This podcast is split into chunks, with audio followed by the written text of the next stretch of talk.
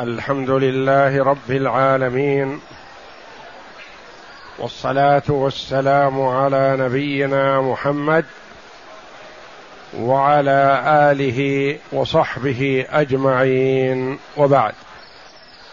بسم الله.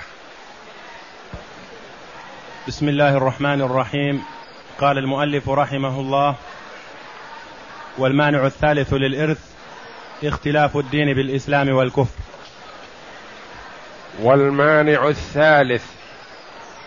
تقدم لنا أن موانع الإرث ثلاثة. رق وقتل واختلاف دين. رق فالرقيق ما يرث أباه ولا أمه. ولا ابنه. لما؟ لأنه هو نفسه مال لسيده. فلو ورثناه لورثنا الأجنبي. يعني هو وما أعطي وما ملك ملك لسيده فإذا ورث مثلا من أبيه ألف ريال لمن يكون هذا الألف؟ لسيده.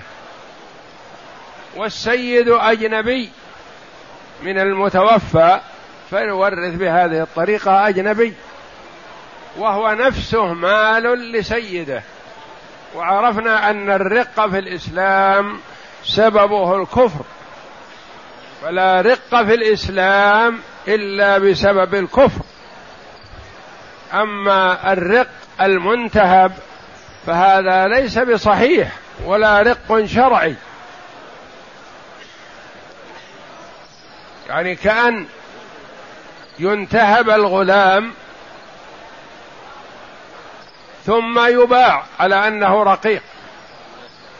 فهذا رق ليس بصحيح لأن هذا نهبة وسرقة وخيانة وغش ومن باع حرا وأكل ثمنه من مما مقت الله جل وعلا عليه.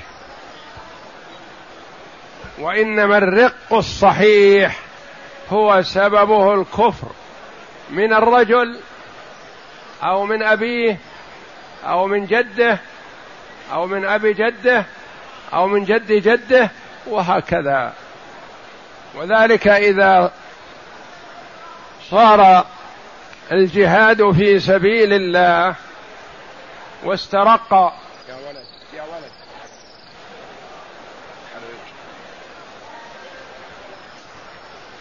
واستولى المسلمون على نساء الكفار وأولادهم ومن أسروا منهم فإنهم يكونون ارقاء بأيدي المسلمين.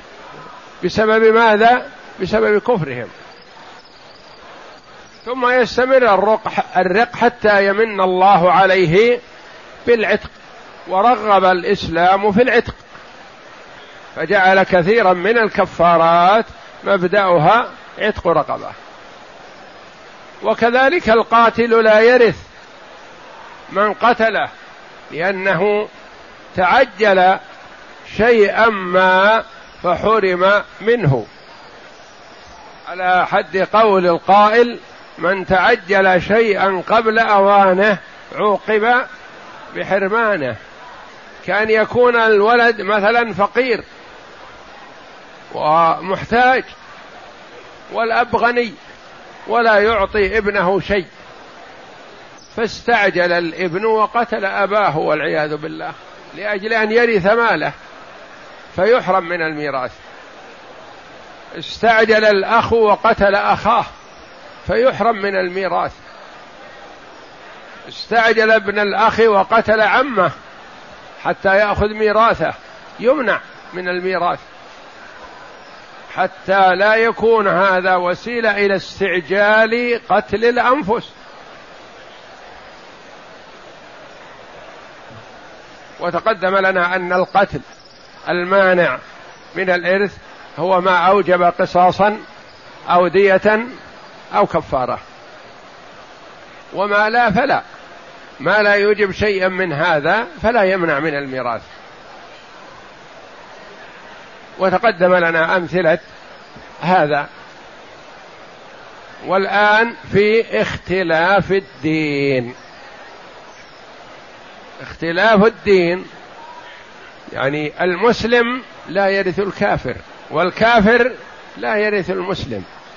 لأن الله جل وعلا يقول وأولو الأرحام بعضهم أولى ببعض في كتاب الله. والكافر ليس بينه وبين المسلم ولاية ولا محبة.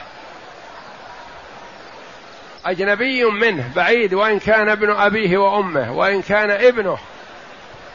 إنه ليس من أهلك إنه عمل غير صالح كما قال الله جل وعلا لنوح عليه السلام. قال رب إن ابني من أهلي وإن وعدك الحق وأنت أحكم الحاكمين. قال يا نوح إنه ليس من أهلك إنه عمل غير صالح ما هم من أهلك. وإلا فالله جل وعلا وعد نوح عليه السلام بأن ينجيه وأهله. أنجاه وأهله إلا ولده الكافر. قال يا بني اركب معنا. قال سآوي إلى جبل يعصمني من الماء. ما رغب الولد أن يسلم. ويؤمن بأبيه والعياذ بالله. وقال لا تخف علي آوي إلى جبل يعصمني من الماء. أرقى فوق جبل هلك هو و...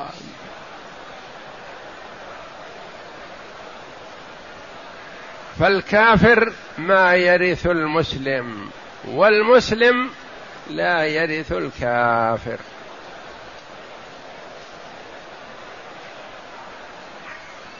عند الحنابلة إنه يستثنى من هذا مسألتين.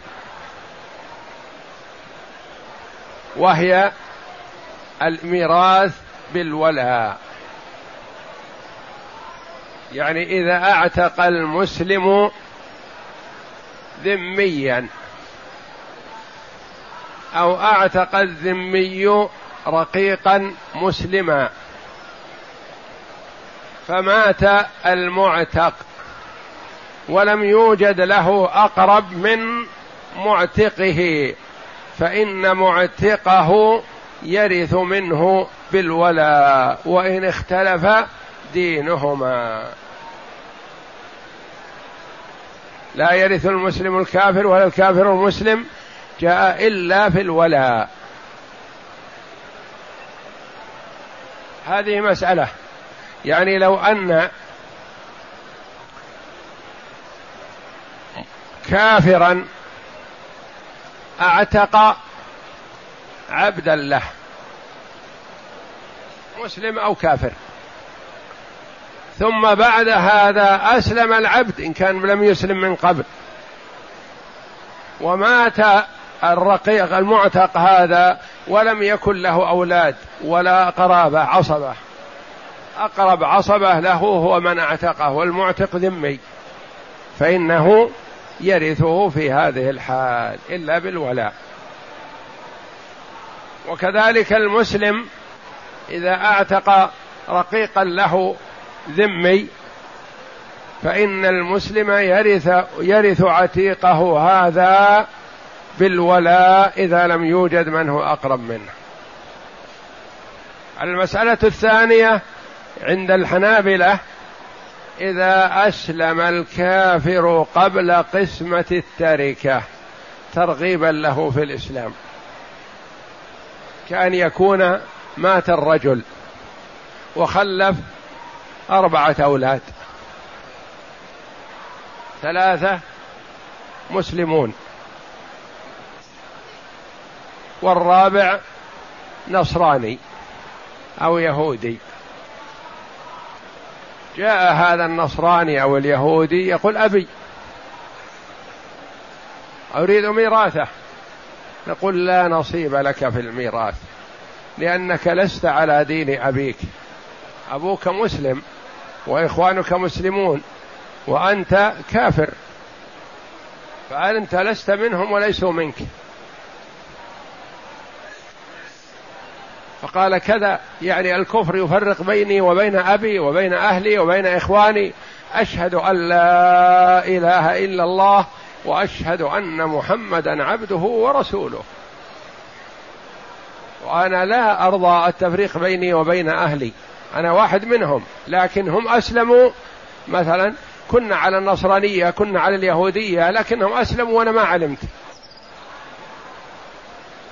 أسلموا وجاءوا إلى البلاد الإسلامية وأنا في بلادنا الأصل. ولا علمت عن إسلامهم والآن أشهد أن لا إله إلا الله وأشهد أن محمد رسول الله. عندنا نورثه. نقول ترغيبا له في الإسلام لأنه يسرنا أن يدخل الرجل في الإسلام. ونحب له ما نحب لأنفسنا. ونحب له النجاة من النار. ونشوقه. ونعطيه من ميراث أبيه. ولو أن أبوه مات أبوه مات والرجل كافر الولد. لكن لما علم عن موت أبيه جاء يريد ميراثه ما يف... ما يعرف. قلنا لا نصيب لك في الميراث الميراث لورثة أبيك المسلمين. قال وأنا واحد منهم أشهد أن لا إله إلا الله وأشهد أن محمد رسول الله. فنورثه لما ترغيبا له في الإسلام. لأن الدين الإسلامي يحرص على إدخال الناس في الدين وسلامتهم من النار. كنتم خير أمة أخرجت للناس. فهذه الأمة خير الأمم لأنها تود للناس كلهم أن يدخلوا في الدين الإسلامي في النجاة يحصل لهم النجاة من النار. هاتان المسألتان عندنا خلافا للأئمة الثلاثة رحمة الله على الجميع. قالوا الأئمة الثلاثة لا ميراث بين مسلم وكافر لا بالولاء ولا بالإسلام بعد الموت وإنما المعتبر الإسلام قبل الموت. لكن أسلم بعد موت مورثه ما نورثه لأنه حينما مات مورثه انتقل المال إلى ورثته الأحياء.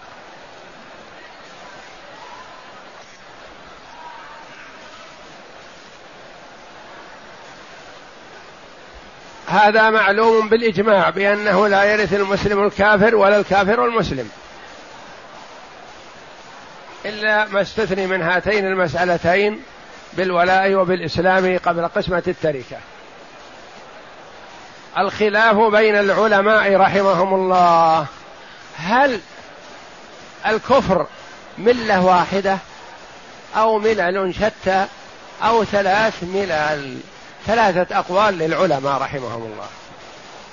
عندنا عند الحنابلة يقولون على ضوء ما جاء في الحديث لا توارث بين أهل ملتين. المسلم لا يرث الكافر ايا كان كفره. والكافر لا يرث المسلم والكافر نفرق بين لا يرث كافر كافرا على غير ملته.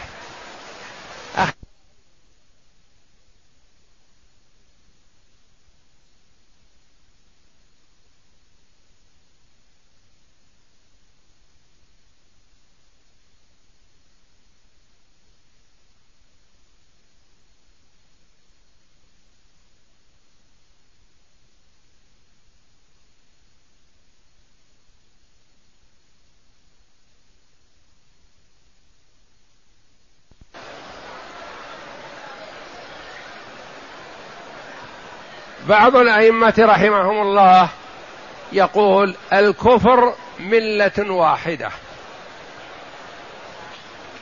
فالنصراني يرث اليهودي واليهودي يرث المشرك والمشرك يرث البوذي وعباد الشمس يرثون عباد البقر. وهكذا كل كافر يرث كافر لأنهم كلهم على الكفر والضلال.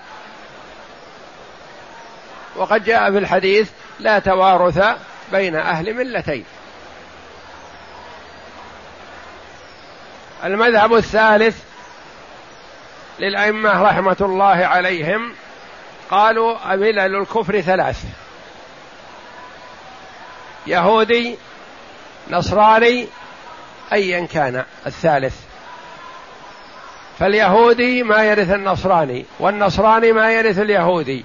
واليهود دين حاصل فيهما ويتوارث الكفار بعضهم من بعض.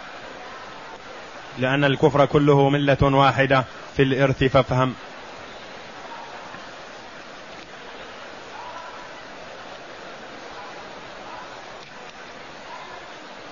والله أعلم. وصلى الله وسلم وبارك على عبده ورسول نبينا محمد وعلى آله وصحبه أجمعين.